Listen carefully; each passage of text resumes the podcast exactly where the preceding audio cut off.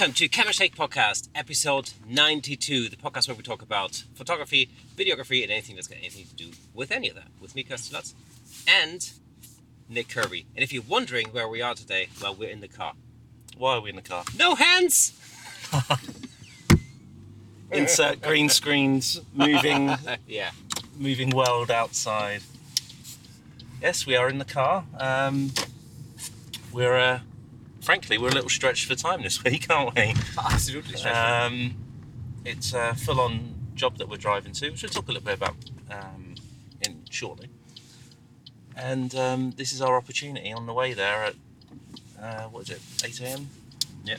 To get an episode in. So here we are. Yeah. So we have, since we started this podcast, we've never missed a Thursday, and this won't be the first time. So we've decided. I think that we, we can't actually meet up in person outside of work um, this week. We're just going to record the whole thing in the car. That's it. Because, you know, why not? Why not? We spend all of our time in the car talking about photography-related things anyway. Because we're those kind of guys. Exactly. So um, we thought we might as well just record the whole thing whilst we're in the car. And uh, that should make... Well, actually, it's not a first because we have done this before. Yeah, yeah, yeah. Yeah. Um, that wasn't for a full-on episode, was it? Or was it? Um, no, it was for some behind-the-scenes yeah, stuff. Yeah, so exactly. if you if you haven't seen that, you know, go back to, um, you know, a few weeks ago when we did um, a behind-the-scenes episode of the the stuff that we shot whilst we went to Wales. Hmm. So that was, uh, you know, that was quite interesting. If With, you haven't uh, seen it, hop back. It's a few weeks ago. Can't remember the exact. Um, episode number, but Dave Williams and how do you pronounce his van? Coffee Fanwy. There we go. There you go. There we Another go. Another mention, and if you haven't seen that episode, well, do that. um, so I will be pausing to um, direct Kay as he's driving. Yeah.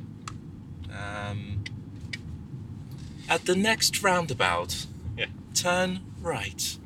It's always fun driving into London. Always, especially at this time in the morning. Yeah. Actually, I rephrase that. It's never fun driving into London. I'm often driving and um, I- I'd be swearing already. You know, the thing that, that's really struck me is how expensive it has become to drive into London because, mm-hmm. um, you know, for those of you who are listening from outside the U K, you may or may not know this, but in order to drive into London, you have to pay what's called the congestion uh, zone charge. And that's been in for probably fifteen years now, isn't it? ten, fifteen, long time, right? Yeah, so if you if you drive into central London, you have to pay this extra charge, which used to be, I think, about eight pounds fifty or something like that. Now yep. It's fourteen pounds, yep. Which is expensive. You know. Yes, it is. Um, but they've also extended the zones. Originally, it just used to be, I think, if you, if you look on a tube map, it's that yellow bottle shape in central, central London, which is the Circle Line. And I think that's what it used to be originally, as far as I remember. But now right? it's, yeah, but it's expanded out quite a bit. Really? Yeah. I didn't realise that was that was what the, it was within the circle. When it yeah. when it first started, it was pretty much okay. that that's the barrier. Um, but now it feels like, and there's a different zone now, the U, ULEZ zone or U L E Z. Ultra low emissions. Yeah. Yeah. Um, so if you've got the wrong car, then you're you have to pay another charge. Yeah. Exactly. On top of that. Brilliant. Thanks, London. Yeah. Thankfully, we're driving in a hybrid. Love it. Yep. That's why we have to leave four hours early. Oh. It's a charge. Hey, we checked out sports mode yesterday, so you know. Yeah. Right on. Extra horsepower. Exactly. Yes. So, yes. So, there we go. Apologies if I'm not directly looking at the camera, but you know, I kind of have to drive. So. No. No one likes you making eye contact anyway, Kate. Well, exactly. So, anyway, exactly. Makes people uncomfortable. Yeah. Every time. Yeah. So, should we talk a little bit about this? What we're doing today? Yeah, sure. Well, that's all. Well, it's actually all week, but um, so we're doing a shoot for um, all sorts of content actually. So video and photography for a property management company in London. Um, who essentially have multiple office spaces that they rent out to yeah. various companies, and This is day two, um, as we as we film this. So this is day two, so we've only I've only seen one building so far, um, but they're all oldie, kind of. You know, what's the word you use yesterday? Vintage buildings. Um, so they're yeah, lovely to be around. Um, lovely little details and fixtures and things like that to get across as to ultimately sell the properties um, to, to be rented and show them at their best. Is what if the idea is it will feel this good to be working in this space. Yeah, so they're right? Serviced office buildings essentially. That's that's what it is. Um, it it really is in a nutshell. It's a it's a real estate shoot. Um, what's proving interesting time-wise is, you know, to do to do both video and uh, photography at the same time. Um, I think that's that's a challenge. Yeah, this unfortunately there was no way around yeah. around that. So, you know, it's up to us to try and still produce the same quality. Um, but the reality is something will suffer somewhere. Um, But it's our job to make sure that that doesn't show, basically. That's basically it. um, but we will we will see. Um, I reviewed a little content last night. Um, looking good. Yeah, we'll show a little bit of behind the scenes footage as part of this episode. So if you are listening to the audio version, you might want to hop over to YouTube um, to take full advantage of that. That is, of course, unless unless you're watching the YouTube version in the car, which you shouldn't be doing, Tommy. Always listen to audio in the car, as you well know. Mm-hmm. Tommy, Tommy. Anyway, that being said, uh, yeah, so it should be an interesting, um, interesting shoot. Um, it's been a while since I've shot property or real estate. Um, probably not since last summer, I think. Um, strangely, in the middle of the pandemic. Right. Yeah. Yeah, but. Um, But it's good to get back into it, really. It is. I mean, the other problem we have to work with is um, working around the people who are in that building, right? So, yeah. you know, you, in normal circumstances, taking a particular shot might take you half an hour, might take you an hour, whatever that might be. Yeah. It takes three times as long. Because um, there's people milling around, you've got to get out of the way, you've got to pause for a second. The room isn't available yet. It's going to be available in a while. It just takes, you know, so much longer. Yeah, of course you got to, you know, work around the people who are actually doing exactly. the jobs. So, you know, like a ninja, we are virtually invisible. Whilst we're yeah, there. yeah. You got your balaclava with you, haven't you? Absolutely. Yeah, good, good, good, good. Got my invisibility cloak. Invisibility. All right, all right, Harry. Harry Plummer. Anyway, so how did you find yesterday? Because we that was the first day on this particular job. Yeah, um, I I think the the good thing about yesterday is it's probably the one building that won't be seen quite as much in the final kind of video and images, um, because it's. It's an older building. It doesn't, you know, it's it's in the middle of being renovated, I think, in places, and um, certainly from an outside perspective, we've got um, a ton of scaffolding uh, left, a ton of scaffolding on the outsides um, next to it, which doesn't help. So I found it challenge a, challenge, a very challenging day yesterday, um, f- through pure, okay. Now I've only got five minutes to do to do what I planned to take an hour to do. Yeah. So, and that's what I mean by something's going to suffer um, here and there. But it's about being on it, using as much of your experience as you possibly can, yeah. um, to minimise any potential impact. Um, and there's always going to be things that you can't control. That's the nature of it, right? Um, yeah. And it's your ability to deal with those problems. Was also, you know, no matter how well you lay out the day, we had really planned the day through. Um, you have to be really flexible. I mean, on a job like this, this flexibility is really king. Mm. Um, because you're working around other people. That's, you know, um, it's and, like this one building out of the four buildings that we're shooting where we're actually having um, Sunday access to the building, and the building's going to be completely empty, which basically means there um, we won't have to work around anybody. Mm. Um, you know, we can uh, we just go in, shoot the whole thing, and um, you know, we've got all the freedom to move around in any way we want. in, you know, the first three buildings, unfortunately, we'd have to work around um, other people uh, working there, which, you know, is fine. It's part of the job, uh, but it just means that things do tend to take a little bit longer, you know, as you said. So um, the other thing, of course, is that shooting the exteriors is extremely weather dependent, and in this country, I don't know if you can see just outside the windows on our side there. Uh, what's a good word? Oh, grey. Yes, right. that's that's the word we'll go with. Yeah, grey, grey, grey, grey, grey. It's grey, awful, and, and that's what it was like all day yesterday. So we couldn't we couldn't really shoot uh, shoot the um, exteriors. I mean, you could have done, but what's the point? You really you end up having to come back and. And shoot them in better light. I think, you know, for exteriors, um, lighting conditions are really key. You know, no matter how good your Photoshop skills are, uh, it's just never going to look the way it should.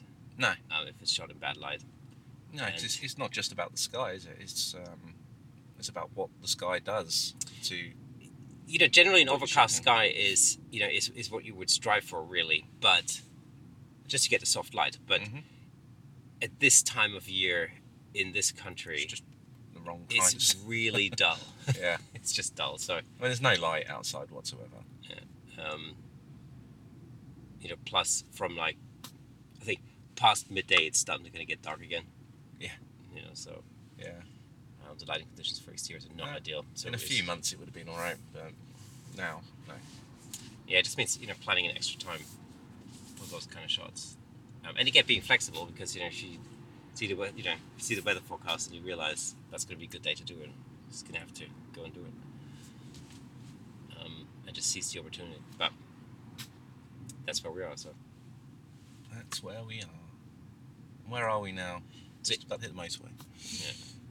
So if you are a resident in Florida and you need somebody to shoot your properties or your real estate, give us a call. We would love it. Yeah. You know. Yeah. But that being said, yeah, see you next week. uh.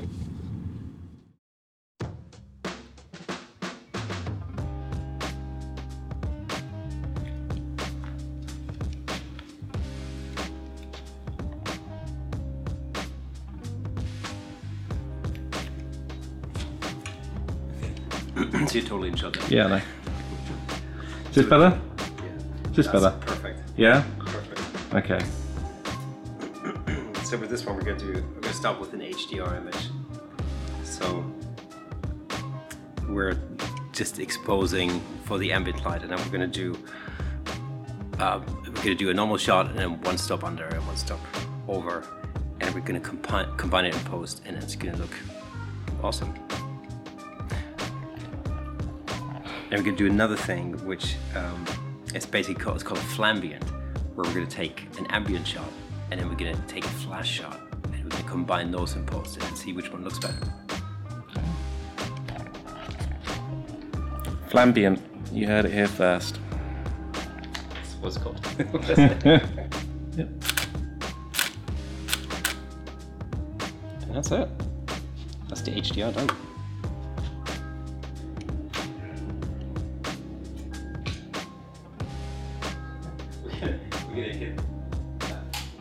Ambient shot done. That's our first shot. And then for the second shot, we're going to turn on the flash. That's true.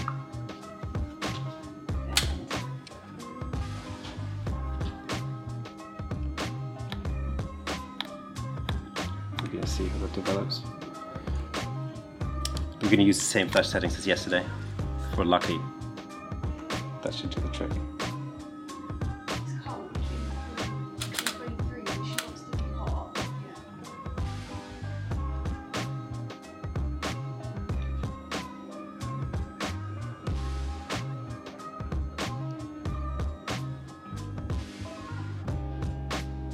Excellent gimbal technique there.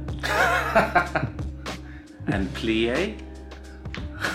Hang on, let me just uh, go in for the wide shot on that one. And plie. And Ravel. I'm impressed you know the proper terminology. Yeah, so am I. So am I.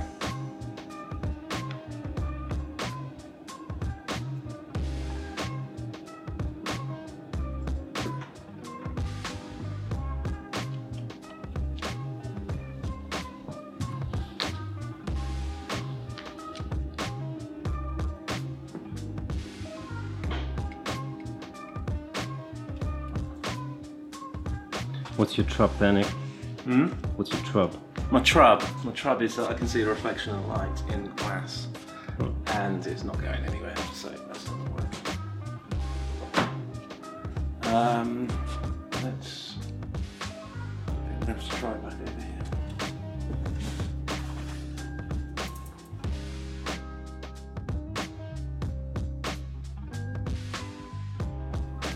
Oh.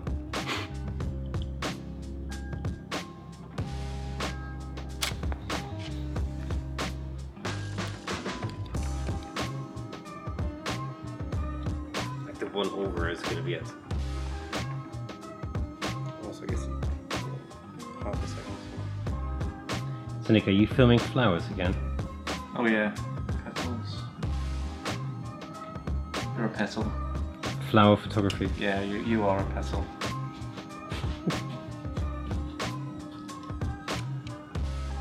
That's what Nick's really filming.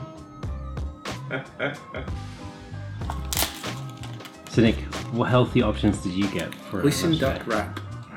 Very nice. Okay. And fruit. And cake zero. And that's it. What's what you got for dessert there? Over there. Uh, just a sn- snack of a dairy milk.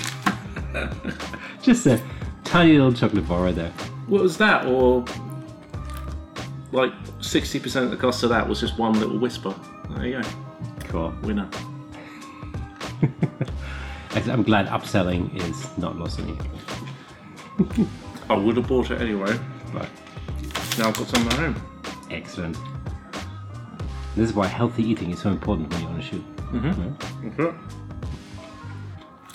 Yeah. Okay. Mm. What else has been happening? Um, well, there's been a few new announcements. Other than, other than our government's in deep shit at the moment.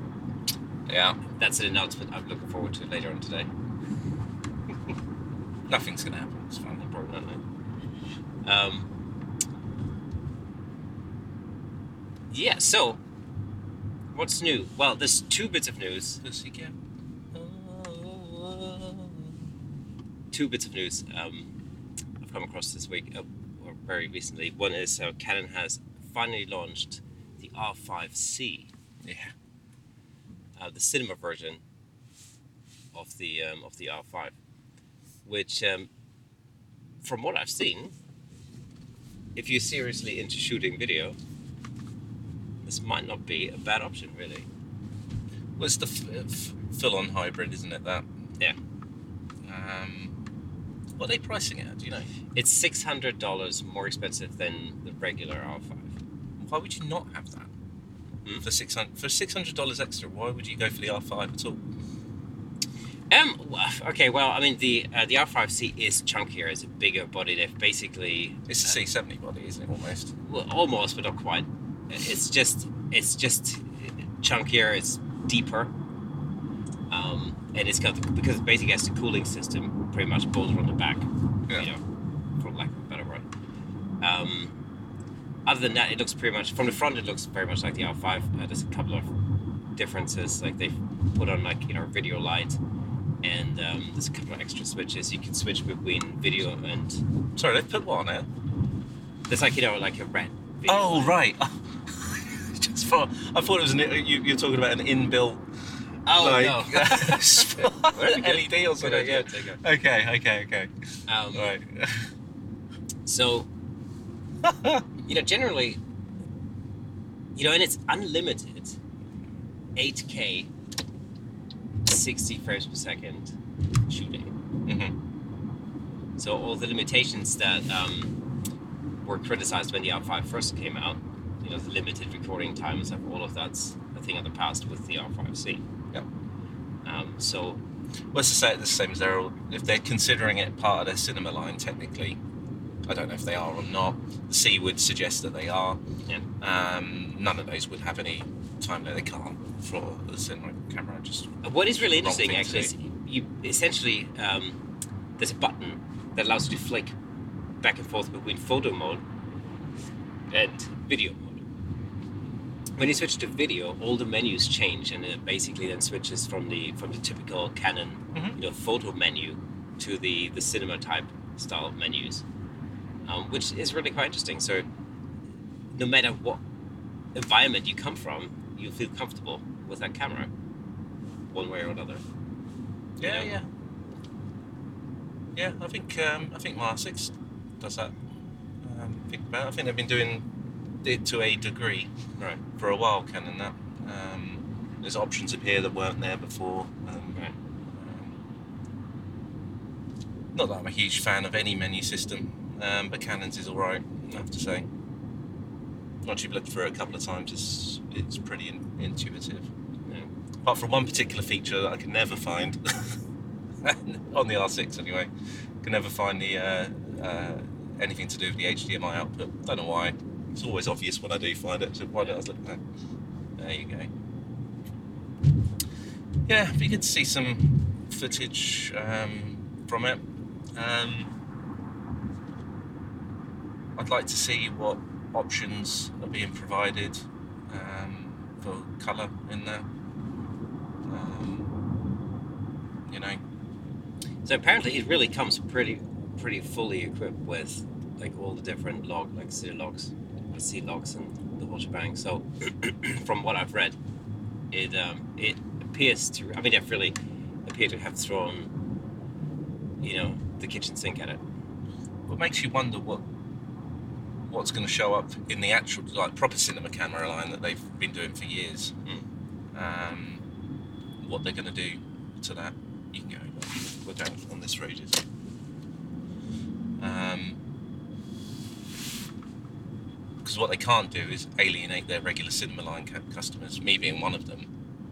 And, you know, um, I've I've not looked through the specs too much of the, R, the, R, the new R five yet, but unless they make some really good firmware upgrades to the C seventy, I'm going to be really, really angry at Canon, right? Because they shouldn't be putting that stuff in a in a in a hybrid a hybrid camera like that at the minute. You know, when it's so close to having released um, uh, their latest cinema line. So I think it's it's probably aimed at different at a different audience. You know, I think the R five C, because it's a photo video hybrid, is probably aimed more at hybrid shooters, like, you know, uh, content creators, you know, YouTubers, vloggers, you know, that's, I think that's the audience. The C seventy isn't aimed at that, because the C seventy still is just a video only camera. So if you wanted to combine that with photography, for example, you'd have to carry two bodies. That's right. Um, so it's a slightly different audience, I think, for that. And, you know, in that in that context, it probably it works quite well. Um, but it's definitely, I mean, it's definitely an interesting move to bring a video to bring out a video version of, you know, what of what's effectively a sales camera. Yeah, I suspect it's all been rushed forward a little bit, um, given the criticism of the R five and given. Sure. Um, what Sony put out and what um, Nikon put out, yeah. that, and they, they would have known well in advance that that was coming and when it was coming. Um, they're not, you know, they're not stupid. They're, they'll know precisely when it's happening. Um, that they've they've rushed it all forward, and I suspect this R five C originally wasn't planned for a little while yet to come out. Um, but you know, back to flexibility. Exactly. Things happened, and they've had to make some what would have been severe changes from their, yeah. their perspective, and bring it out sooner to keep on top, you know. And the R three has had some really, uh, amazing specs. And of course, we don't really know what the R one is going to bring in terms of like video capability. Um, it's definitely, you know, the Z nine has shown that Nikon is very, very seriously pushing into that space. Um, I don't think they're taking any prisoners at the moment. Um, so it'll be interesting to see what Canon will come up with next.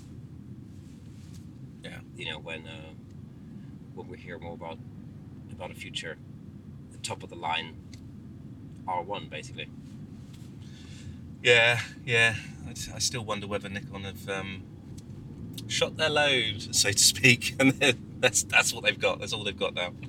I don't know. You know, I'd be happy if they, again, like I've mentioned in, in past. It's wicked though. So it's not a bad load to to shed.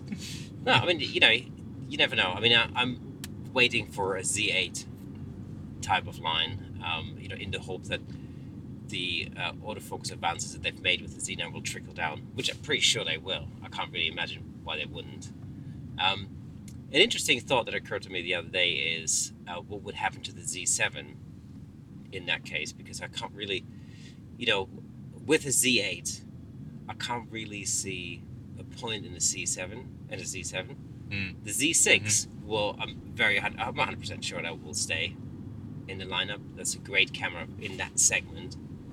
Um, the Z eight, in my view, will be a high resolution, um, you know, fast autofocus, um, video, very video capable kind of camera that's going to sit where, you know, the D eight ten kind of range used to be. Right, yeah. Basically. So that's basically the equivalent of the R five, if you want to call it that. So the video specs will be somewhere similar to the to the R five, I guess. Um, and maybe it will take, you know, and hopefully it will take into account the um, autofocus advances and the technology of the, of the Z nine. When you bring all these things together, you can actually have a super capable camera right there in that segment. Are there rumblings of the, the eights yet? Well, I mean, there are no official announcements, but, you know, it's the obvious gaping hole in the lineup, not only in terms of number, because we got a Z six, the Z seven, and we already had two generations of, of the Z six and the Z seven. Yeah. Um, and then we have a Z nine, so what's missing? Yeah. That's a Z eight. And also, there, there isn't really a camera in that segment. The Z seven isn't really an equivalent, well, it's not an equivalent to the R five, and it's not really an equivalent to the, you know, the D eight hundred series, whether it's a D eight ten or D eight fifty. Um, so there really is an equivalent in, in that, you know, in, in that um, range that's missing with Nikon at the moment. Um, and that's really the reason why I haven't actually considered going mirrorless in the Nikon system at this point. Yeah. You know, I could probably do most of the stuff that, well, actually, no, I could do all of the stuff that I do with the Z seven. No, without a shadow of a doubt. Um, but the uh, you want a decent advancement, given that you haven't changed your body for a, for a while, and you've been using yeah. your seven fifty for absolutely long, long time. Totally, and um, it still works absolutely. If you're gonna upgrade, and you've got to that point where, oh yeah, that body's about right. It's got to be the right one. The autofocus for me is a sticking point. Yeah. Um, you know, that's really what's holding me back. Um, I would love. I mean, don't get me wrong. I would love to get my hands on a Z nine. one hundred percent, definitely. Um, but there are two things that are keeping me from that. One is the financial investment. This is quite an expensive camera. Um, although, that being said, also very extremely competitively priced. Um, you know, in comparison to, to uh, like the R three, for example. I mean, they've, they've really come in and lowballed the competition, and really, you know, brought on a camera that is at the moment a complete leader in that segment. I'm still not sure how they've done that. Oh, I, that was there was clearly um, a marketing plan, and it was designed to keep photographers moving on to other systems in that upper, you know, level segment. So the professional shooters, basically. So the trouble is, I suspect they're probably not making much to any profit on on on it, and I get the the purpose of drop it in that low, and oh, don't get me wrong, I'm all for it. Prices come down. Okay. But that's yeah. their new bar. Yes. They can't now start increasing their prices for what will be a lesser camera in the Z eight, let's just say. So let's, okay, so let's talk about some other Nikon about them, because uh, I think it'll be very, all of a sudden it'll become very obvious where the profits are. Uh, because Nikon have also announced a brand new four hundred millimeter uh, lens. So brand new four hundred millimeter two point eight lens. Um, that is, uh, by all accounts, from, from everything I've seen, is absolutely staggering. Uh, it's an incredible lens with a brand new type of coating that's uh, so many times better than, than the traditional nano coating on there. Um, it has, a, a one, I think it's a one point two teleconverter built in, so with, by a flick of a switch, you can change the lens from a four hundred millimeter to a five hundred sixty millimeter. It's nice, nice touch. Telephoto lens, which is which is incredible. So that is a killer lens. Um, it's the results, the, the image results I've seen so far, are absolutely outstanding. It's um, it's lighter than the predecessor lens by quite a bit, uh, but over a pound, I believe. Mm. Um, so it's an it's an incredible piece of technology. And, you know, Nikon glass has always been great, uh, but they've really, you know, brought out an, another amazing lens here. You know, it'd be a fantastic lens for sports shooters, for example, you know, wildlife shooters, all that kind of stuff. Anything that requires you to get really, really close. But guess how much it's going to set you back? What's the bunts? Hmm. fourteen thousand dollars. What? So, you know, I won't be upgrading. What? Yeah. So it's a fourteen thousand, a fourteen grand. You heard it here. Fourteen thousand. How are they justifying lens. That? Um, zero idea. But uh, yeah, I, I think. Um, sorry, sorry, people. That would have been seven grand had they not priced the uh, Z nine at whatever they did. There we go. So, uh, no further explanation needed. So I think, you know, where forty grand. So it appears to me that where, you know, where the money's uh, coming from is is the lens lineup. Um, of course, I mean, this is really, you know, if you think about it, um, this is also true for Canon, of course. You know, moving from uh, D S L R technology into mirrorless technology, you know, meant, you know, moving on to a brand new mount. Mm. Um, and of course, although you can convert your existing lenses, that's important because people have invested a lot of money into their glass. Um, and I think that would have been a reason not to upgrade. If you think like, well, okay, now I don't have to just, you know, change my camera body, but now I'm going to spend possibly tens of thousands of pounds in new glass as well, especially when we're talking pro glass. Yeah, you know, it makes the whole the, the whole change um, extremely, um, ex- extremely expensive. As it is, you can get a one hundred fifty bucks converter that actually does a really awesome job in converting your existing um, mount, or your existing glass, into fitting onto the Z mount. And of course, Canon have done the same thing uh, by developing um, a converter that allows you to get to do the same thing. So, so that's great. But of course, eventually you're gonna have to replace all of your glass. Because, you know, a few years down the line, with all the advances that are happening in, it, in in you know, Z glass is the same thing, and you know, for Canon, they, those lenses are better, they're lighter.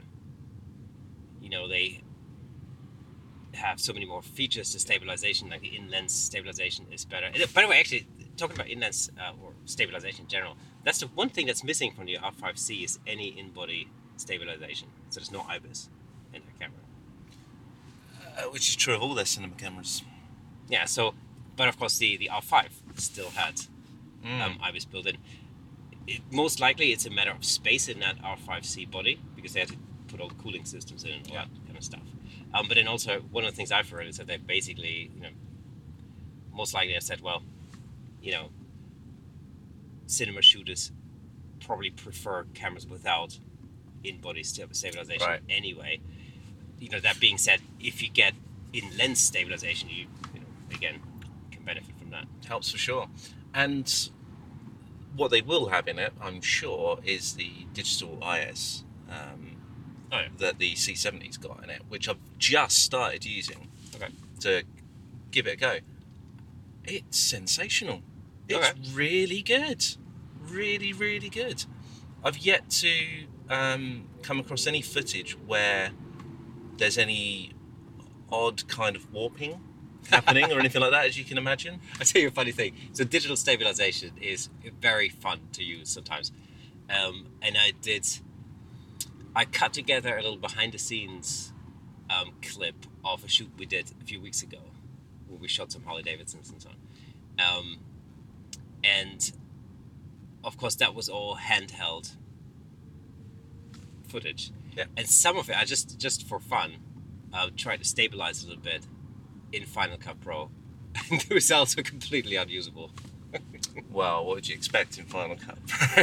It works. The Joke, stabilization does joking. work. It does work sometimes. Um, but there were two instances actually where uh, it really went horrendously wrong. One was when I was trying to stabilize the behind the scenes footage that we shot in Wales on mm-hmm. the Coffee Fanwy episode.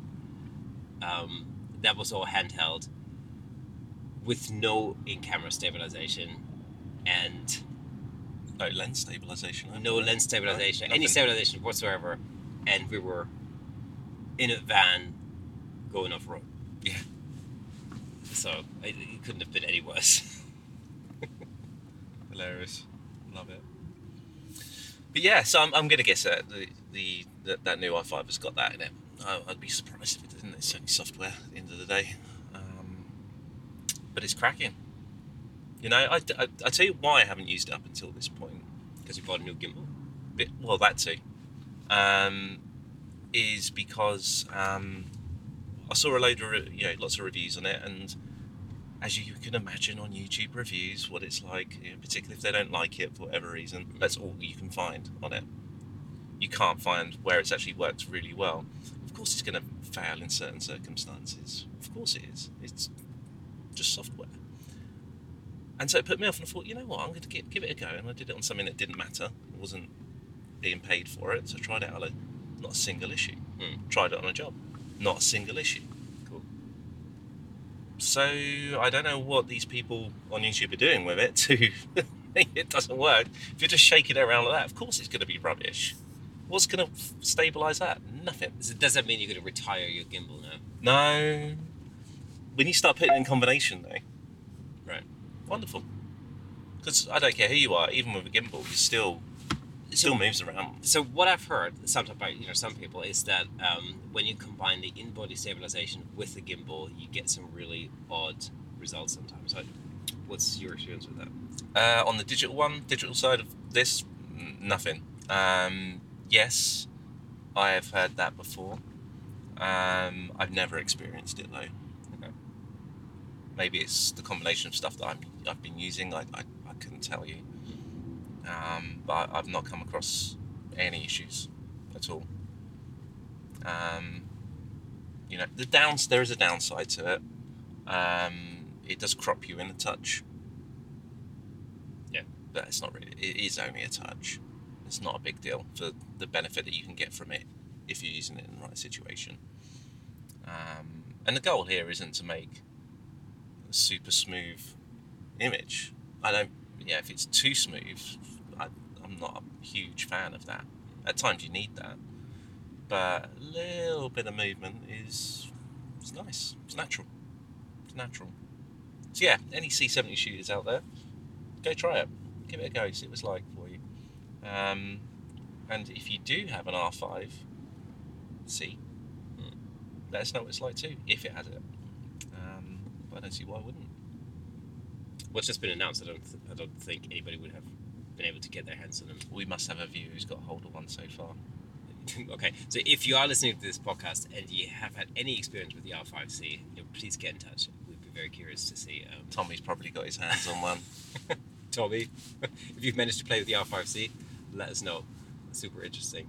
Um, likewise, actually, if you've managed to um, shoot with the Z nine, uh, also get in touch, because I'd be very curious to see uh, what your thoughts are now that it's been out in the wild for a few weeks. Yeah, I think that, did five or six of them go out? I forget. Well, I know that Moose has got his. Oh, he did, didn't um, he? And a few other people I know um, have been able to get hold of, of theirs over the last, the last few weeks. So they must have produced more than three, I think. At this point. All right. Give it ten. Ten. Ten. They got ten chips. All good. All good. All good. And if it appears like we're not moving at all, that's because we're not really. Yeah. This, this is London traffic. They're merging in London. At eight o'clock in the morning. Ooh, a Zipcar. How exciting. I don't even know what that is. Oh, you just... Um, Zipcar. You just book it? Oh, like... They tell you where the keys are and you go... Oh, I see, okay. Pick up the car and use it for the day or whatever. Right, right. Is that right? I think that's right. Nice idea. Yeah. Or it gives you a code to open the door. Oh, I forget. I don't know. We'll never use one. Have you ever used a scooter? Like one of those scooters you can pick up? Uh, yeah, I have actually. Have you? Okay. Yeah. Yeah, they're they're actually quite fun. Right. Yeah. Yeah, they're good fun. Good, good fun. Um, you can get them around my, my area. You just pick it up, you find on an app, you find out where one is and yeah. book it, so to speak, or just go pick it up. That's it. You leave it wherever wherever you want. You know, some kid was goofing around on his electric scooter outside my house and a bus ran over it. Not over the kid, but over the scooter. And then the kid, like some teenager, was giving the bus driver some, you know, some lip, basically. Um... And then an ambulance stopped behind the bus, because the bus was now at this point, you know, clogging the road basically. And the ambulance driver was watching the scene unfold for like a couple of minutes, then got out and basically laid into that kid. There's a whole lot, whole lot of shouting going on outside my house, which basically meant all the neighbors came out and we were all having a good look. Sort of weekend as well, so, you know, great entertainment. Man, I mean, what? Yeah, well, I, I, I reserve my uh, my words on what I think about that kid. He deserved everything he got. That's well, that's what. Yeah. Yeah. Apparently, he left the scooter lying right in the middle of the road whilst he was like goofing around on the on the curb. So, what do you expect? Good. If I knew it wasn't going to damage my car, I would have gone over it myself. Well, exactly. So yeah. That we're, we're now coming into London. What amuses me about this part of London is that because we're on a flyover driving into into the city proper, um, and this seems to be this seems to be the car showroom district, because this yeah. flyover is lined with car manufacturers like yeah. Mercedes-Benz on that side. I think there's like Kia Audi, over there, Porsche, Porsche, and if all obviously.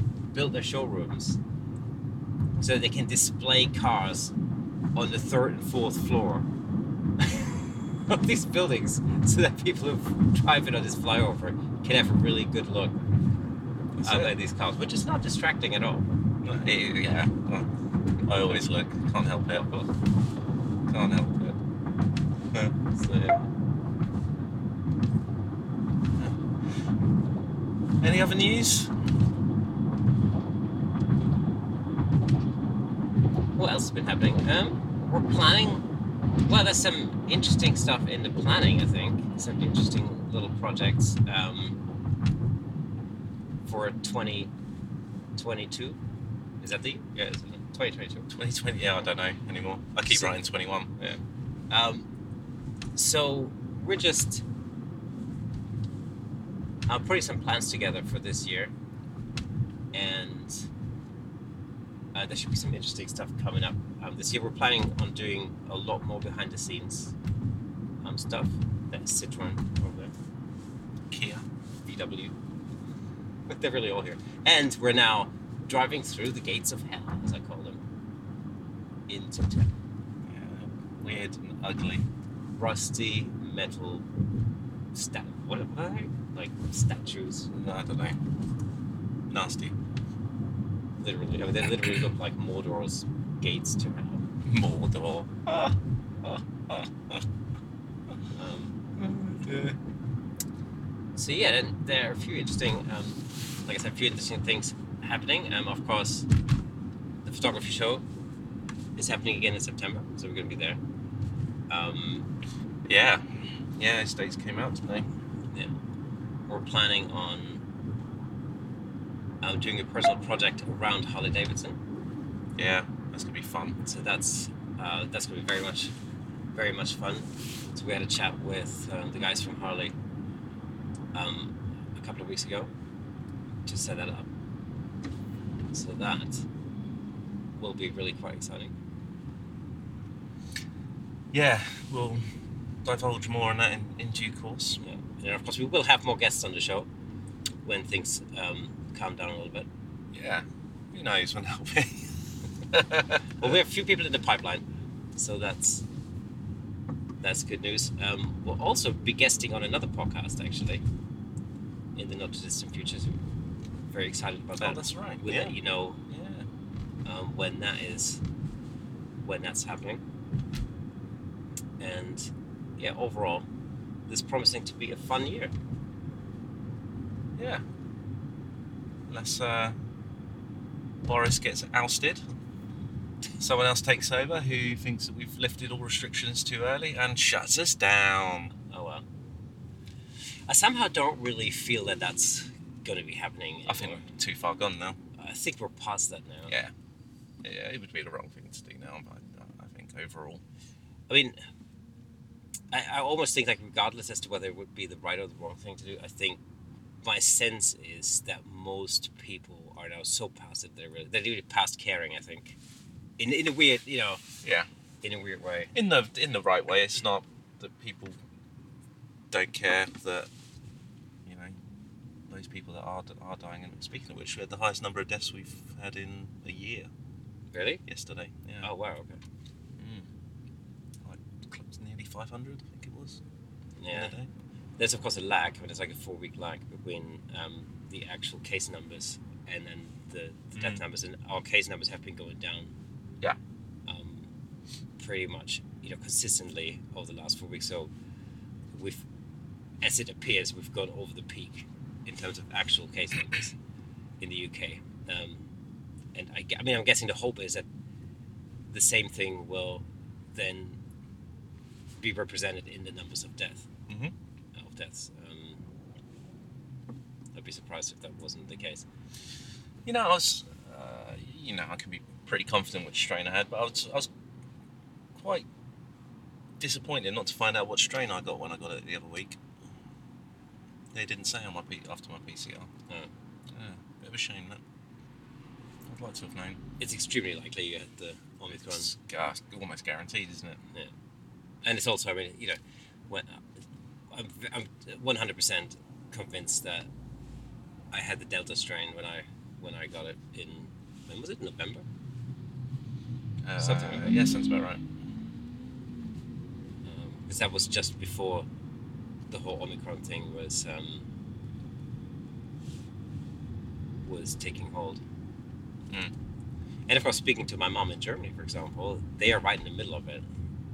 You know, they're literally now, their numbers are through the roof. Um, they had probably about a six-week delay over there compared to what was happening in this country. Is so that right? Yeah, so they're probably still a good month away from hitting that peak, I think. God, I mean, I'm not for a second suggesting that we've got things right here. Um, but I hope other countries start getting it right soon as well. I've never gone this long without going abroad. Never. Same. I've been on a plane. I hate it.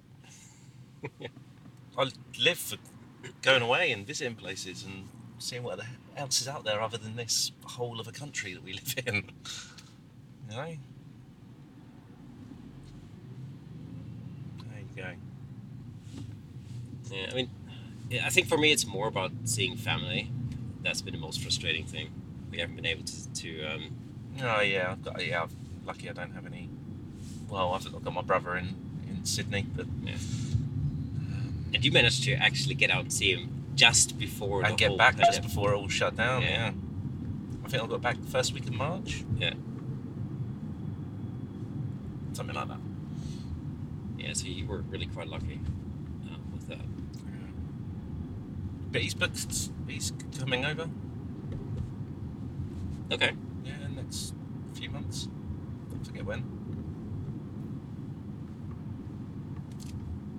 Yeah, I mean, I haven't seen, I haven't seen family in two years, actually. I mean, over two years now. Mm. With the exception of my mum coming over, you know, this Christmas, gone. But um, I haven't been in Germany for actually two and a half years now. Really. So, rerouting us if need be. Hang on. Right, this one. Yeah. Oh well. It is what it is.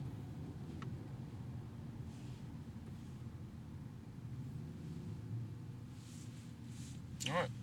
This road is never fun. Yeah. it's, I mean, just generally, it's never fun driving in London. Yeah, we're on, like, we're in this for ten minutes. Yeah. And then we'll be about there. It's actually... We're twenty minutes out, apparently. Give or take.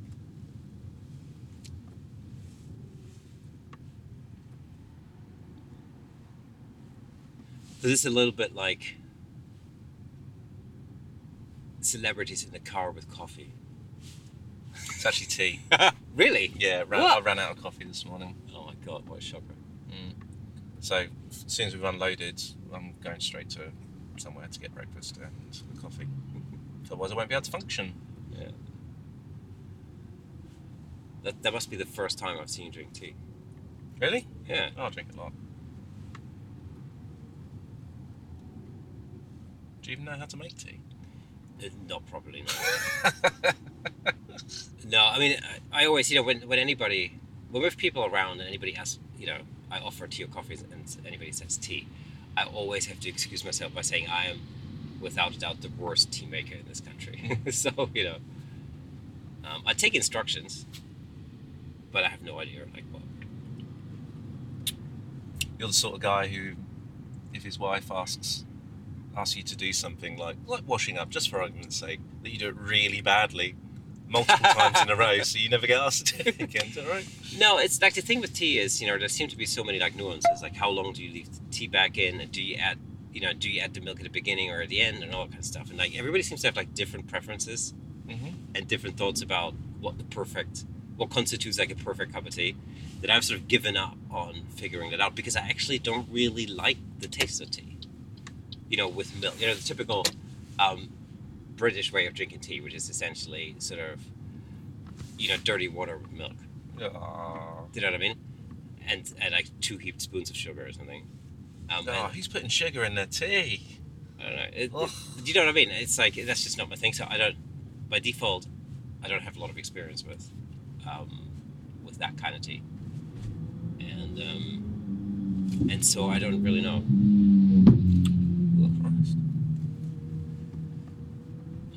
Work out whether that was a pop from his uh, exhaust or he hit something.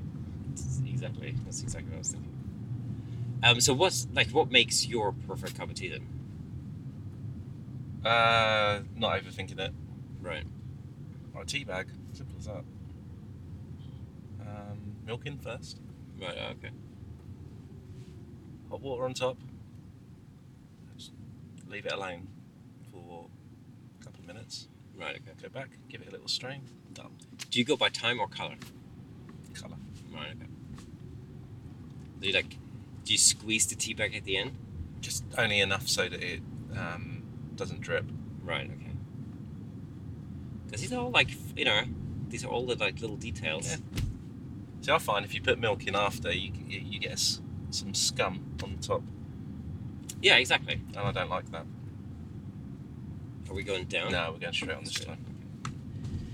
Um, if you're listening to this and you have any, you know, strong thoughts on uh, your perfect cup of tea, please let me know. Trust me, most of the country's going to be very upset that I said milk first. Ah, So yeah, if you are, if you, well, I tell you what, if you do live in the U K, please get in touch, you know, and uh, and let us know about your thoughts about how to make the perfect cup of tea. Um, but it'd be also interesting um, to hear your opinions, you know, if you're listening to this abroad, because I know that um, in different countries, people do have different um, attitudes towards uh, towards tea. For, I mean, I know that from my experience, I don't think I've necessarily come across people putting milk in their tea in Germany. I might be wrong. Um, so, you know, if you are listening in Germany and, and you use, you know, you put milk in your tea, then uh, then let us know. But um, I've only ever come across, like, you know, fruit type of teas and, like, uh, you know, green tea and stuff like that. In Germany, oh, you wouldn't put milk in green tea, right? Horrible. I like a chamomile every so often, but that's about it. Uh, so the only time I ever used to drink uh, tea, or I was like forced to drink tea when I was a kid, was when I was sick. It's a chamomile tea and mint tea, peppermint tea. Those were two types of teas. Um, I was. They're just teas for hipsters. Well, I think they're sort of known as teas. Oh, can for I have like... a fruity, fruity frappuccino tea, please? I think if you're sick. Um, in Germany, it's like the, the standard is to give you chamomile tea or like. Well, the standard should be giving you Lucozade. Yeah, that's what you have when you're sick here. That is that freaks me out as well. Oh, it's just sugar, isn't it? Because Lucozade is disgusting, even at the best of times, but especially when you're sick. That brings me back to the Marmite conversation we had yeah. last year, uh, last last week. Um, you know how your taste buds change when you're sick, and like things don't taste quite the same. Mm-hmm. You know, I always know that I'm unwell when Coke doesn't taste right to me. Mm. Mm-hmm. So that's my measuring pole. Yeah. And incidentally, the first time I had Coke Zero, I went like, I think I'm sick. That's something nice. Was different. But I've gotten used to it. It's, you know. Right, um, we've actually got quite a few turns and whatnot coming up. Cool. You're not going to be able to focus talking, I promise you. All right. It's probably worth wrapping this up, and we've got two minutes left on, all right, okay. on this, which hits us to exactly an hour. All right, cool.